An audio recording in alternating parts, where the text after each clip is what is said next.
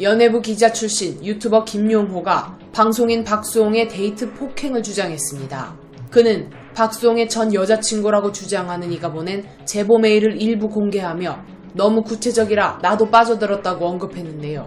메일에 따르면 20대 중반의 한 여성은 박수홍과 잠시 만났던 사람으로 상암동 집에도 자주 가고 여행도 갔었습니다.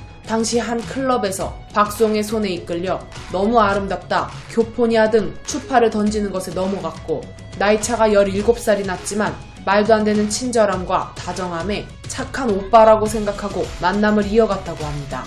이어 제보자는 스파 펜션에서 트라우마가 생겼다. 술에 취한 박수홍의 눈빛은 정말 무서웠다. 갑자기 천사가 악마로 변한 듯한 눈으로 본인의 힘들었던 어린 시절을 이야기했다.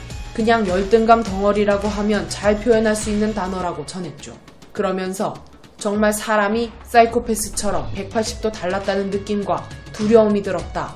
나는 밤새도록 그 무서운 눈빛과 분위기에 두려웠던 마음과 모든 상황에 서글퍼 눈물이 터졌다며 이건 덮어질 수 있는 해프닝일 수도 있지만 데이트 폭행의 강간 수준이었다고 주장했습니다. 또한 이 사건은 그냥 남녀 간의 일화일 수도 있다. 하지만 정상적인 사람이 아니라는 것을 꼭 밝히고 싶었다. 내가 경험한 박수홍은 가장 가식적으로 비정상적인 사람이었기 때문이라며 나는 박수홍이 동정표를 받고 천사 같은 모습으로 방송에 나오는 게 싫다고 폭로했죠. 이에 박수홍은 김용호를 고소했습니다. 박수홍 측은 명예훼손, 모욕, 업무방해, 강요 등의 혐의로 유튜버 김용호와 그에게 허위 제보를 한 신원미상의 제보자들에 대한 고소장을 경찰에 제출했다고 밝히며 김용호 주장은 근거가 없을 뿐만 아니라 사실 확인을 위해 박수홍 측에 연락을 취하거나 박수홍 측의 의견을 반영하려는 최소한의 노력도 하지 않았다. 그동안 박수홍은 자신을 둘러싼 논란이 커지는 것이 오히려 그들의 노림수라고 여겨 특별한 대응을 하지 않고 있었다. 또한 현재 진행 중인 박수홍의 친형인 박진홍 및 그 배우자의 횡령 혐의와 관련된 본질이 훼손되는 것도 우려했다. 하지만 김용호 주장은 더는 참을 수 있는 수준을 넘어섰고 이로 인해 박수홍 방송 및 연예 활동에 큰 피해가 발생하기 시작했다.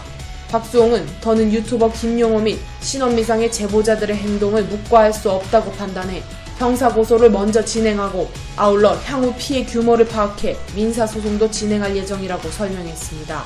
이어 박수홍은 김용호 및 제보자들의 허위 주장을 입증할 자료들을 이미 충분히 확보했다.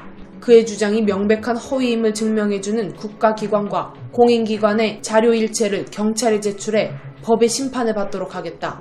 아울러 김용호의 유튜브 채널을 본 후 최소한의 확인 과정 없이 루머성 기사를 양산하는 매체들에 대해서도 향후 법적 대응할 예정이다.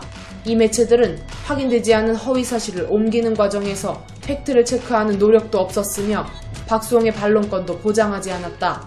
언론중재위원회 제소를 비롯해 형사적 대응도 고려하고 있다고 밝혔죠. 이런 소식에 대중들은 사과에도 받지 마시고 끝까지 밀고 가세요. 파이팅. 중립기업 박아도 됩니다. 법정에서 알아서 판단해 줄 테니. 만일 사실이라면 진정한 이중인격 사이코패스를 보는 거군. 수홍이 형 진심으로 힘내시고 굳은 마음가짐으로 소송 및 앞으로 남은 일들 수홍이 형이 가장 바라는 형태로 결론 지어졌으면 좋겠어요. 등의 반응을 보이고 있습니다. 박수홍 측은 마지막으로 김용호의 허위 주장을 확인 없이 옮겨 적는 식의 보도는 자제하여 주시기를 요청한다고 당부했습니다.